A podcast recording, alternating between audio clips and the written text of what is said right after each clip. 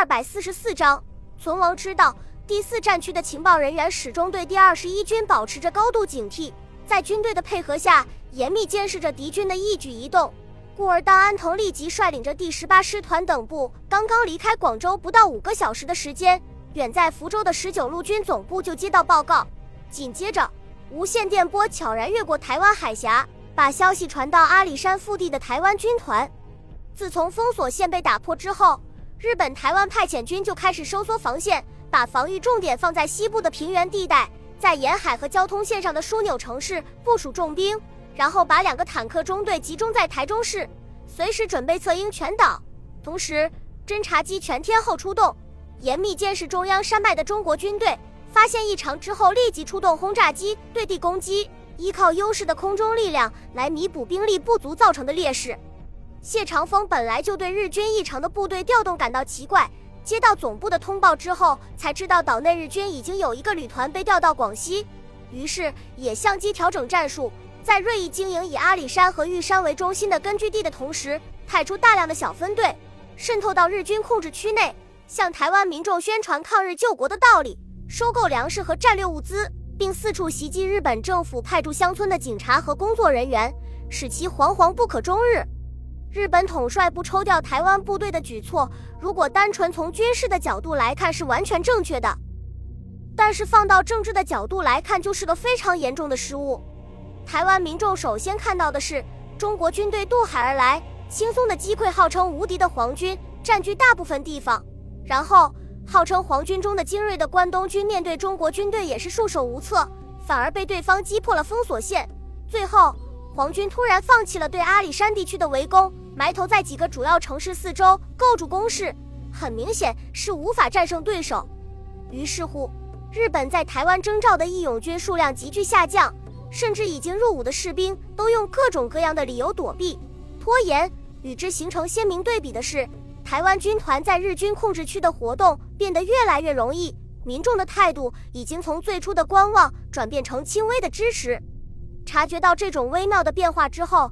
谢长风立即向总部报告：“台湾是我们的了。”直到这个时候，悬在孙百里心里的石头才落了下来。随即电令第十二集团军的于汉谋到福州参加军事会议，商讨如何策应广西战场的国军。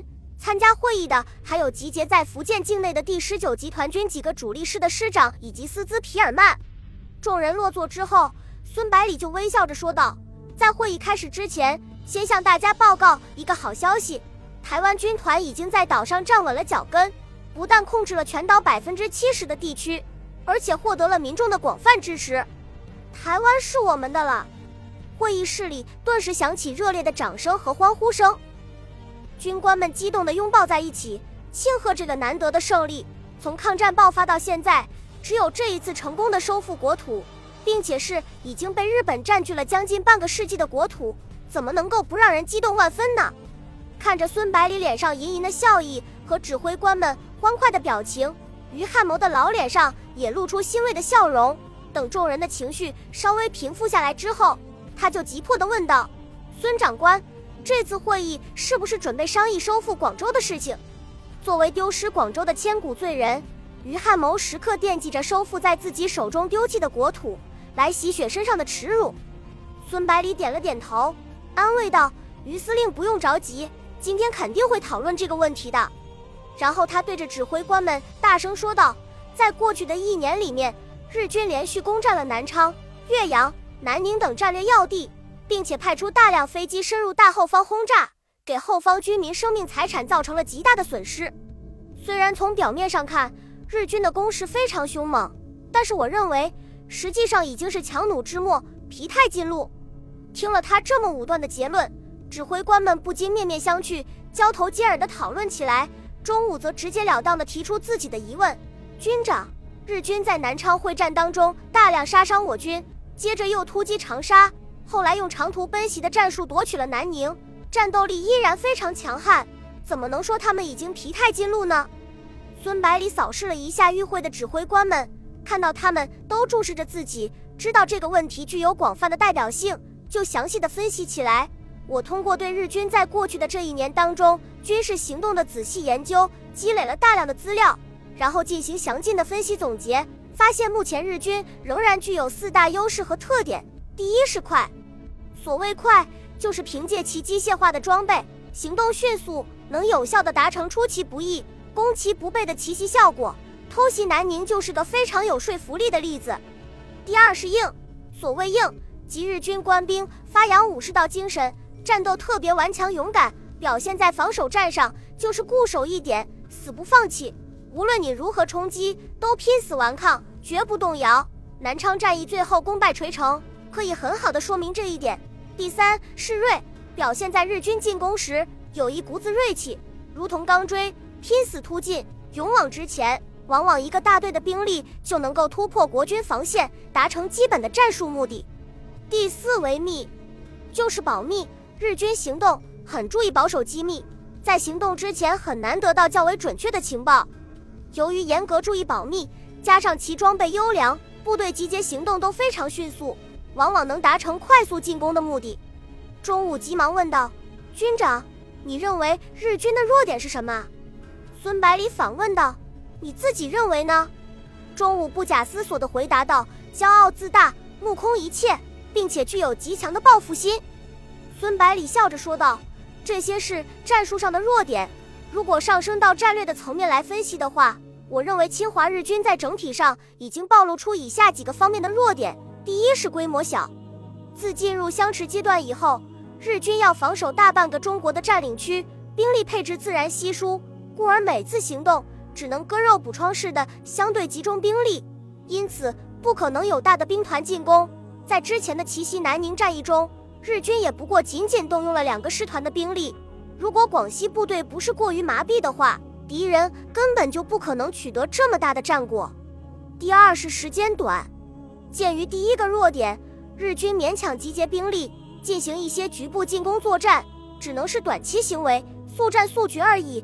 不可能将作战时间拖得很长，例如日军进攻南昌，悄悄抽调武汉地区的兵力，等到国军全面反击，南昌吃紧的紧要关头，却不敢再抽武汉兵力，只得从遥远的上海抽调海军陆战队。日军进攻长沙，亦悄悄抽调武汉地区约二十万兵力，打到长沙城下，战况吃紧，却无法再抽武汉之兵，只得掉头就跑，退回原处。日军此次发动对广西的作战，又是从广东和台湾抽调兵力，都是同样的原因。第三是攻击距离短，由于兵力的限制，日军只能做一些短促突击、短距离的进攻，大纵深、大范围的机动很少实施。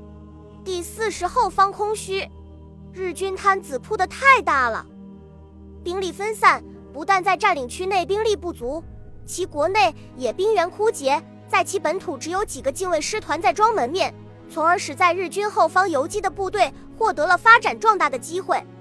虽然在与我军对峙的第一线，日军不得不置重兵，其实是貌似强大，实质上是虚张声势。听了孙百里的一席话，众人顿时感觉茅塞顿开，连声叫好。于汉谋关切地问道：“孙长官，你既然已经洞悉了日军的虚实，那么？”我军应该如何来应付呢？孙百里说道：“其实以我军主力师的战斗力，即使在面对面的战斗中都不会弱于日军，只是伤亡会很大。所以我不主张采用这种硬碰硬的打法。更何况战区的其他部队，乃至国军的大部分部队都还达不到这个水准，故而必须采取巧妙一点的办法来应付敌人，在消灭日军的同时，还能够降低自身的伤亡。”他看到指挥官们都露出思索的神情，非常满意的点了点头，接着说道：“我认为在不久前的长沙会战当中，第九战区的战法就很值得借鉴，不知道你们认为怎么样？”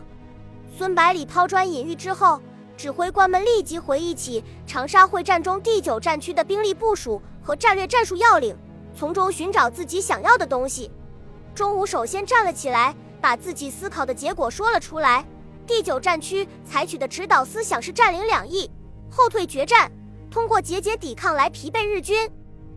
等对方从开始时的强悍、锐利变得软弱不堪的时候，才集中优势兵力全线反击，从而使日军无法发挥自己的优点，最后被国军打回武汉，见复失地。孙百里赞许的点了点头，说道：“你说的非常好，完全把握住了薛岳将军发明的后退决战的要素。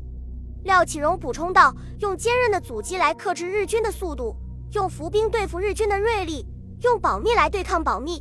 第九战区对日军研究的非常透彻呀。”于汉谋接着说道：“战区民众的支持也发挥了相当大的作用。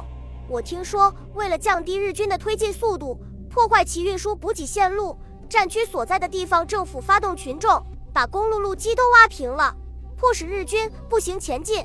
不但无法保证速度。”而且很快被拖垮了，谢鼎新笑着说道：“咱们委员长不是说过的无分南北，人不分老幼，皆有守土抗战之责吗？全民皆兵加上焦土抗战，日寇焉有不败之理？”众人听了他的话，都哈哈大笑起来，显然对第九战区的战术非常认同。孙百里暗暗摇了摇头，语重心长地说道：“薛长官的做法，我认为还是有值得商榷的地方。”日军所到之处，少不了烧杀抢掠一通，给战区的民众已经造成了极大的伤害。国军为了阻敌前进，组织民众把公路全部挖平，桥梁彻底炸毁。从军事的角度来说是无可厚非的，但是日军退却之后，还是要民众自己来修复，无形中又增加了他们的负担。如果反复进行的话，谁能够承受得住？中午不解地问道。难道战后政府不会拨款给地方政府修复这些设施吗？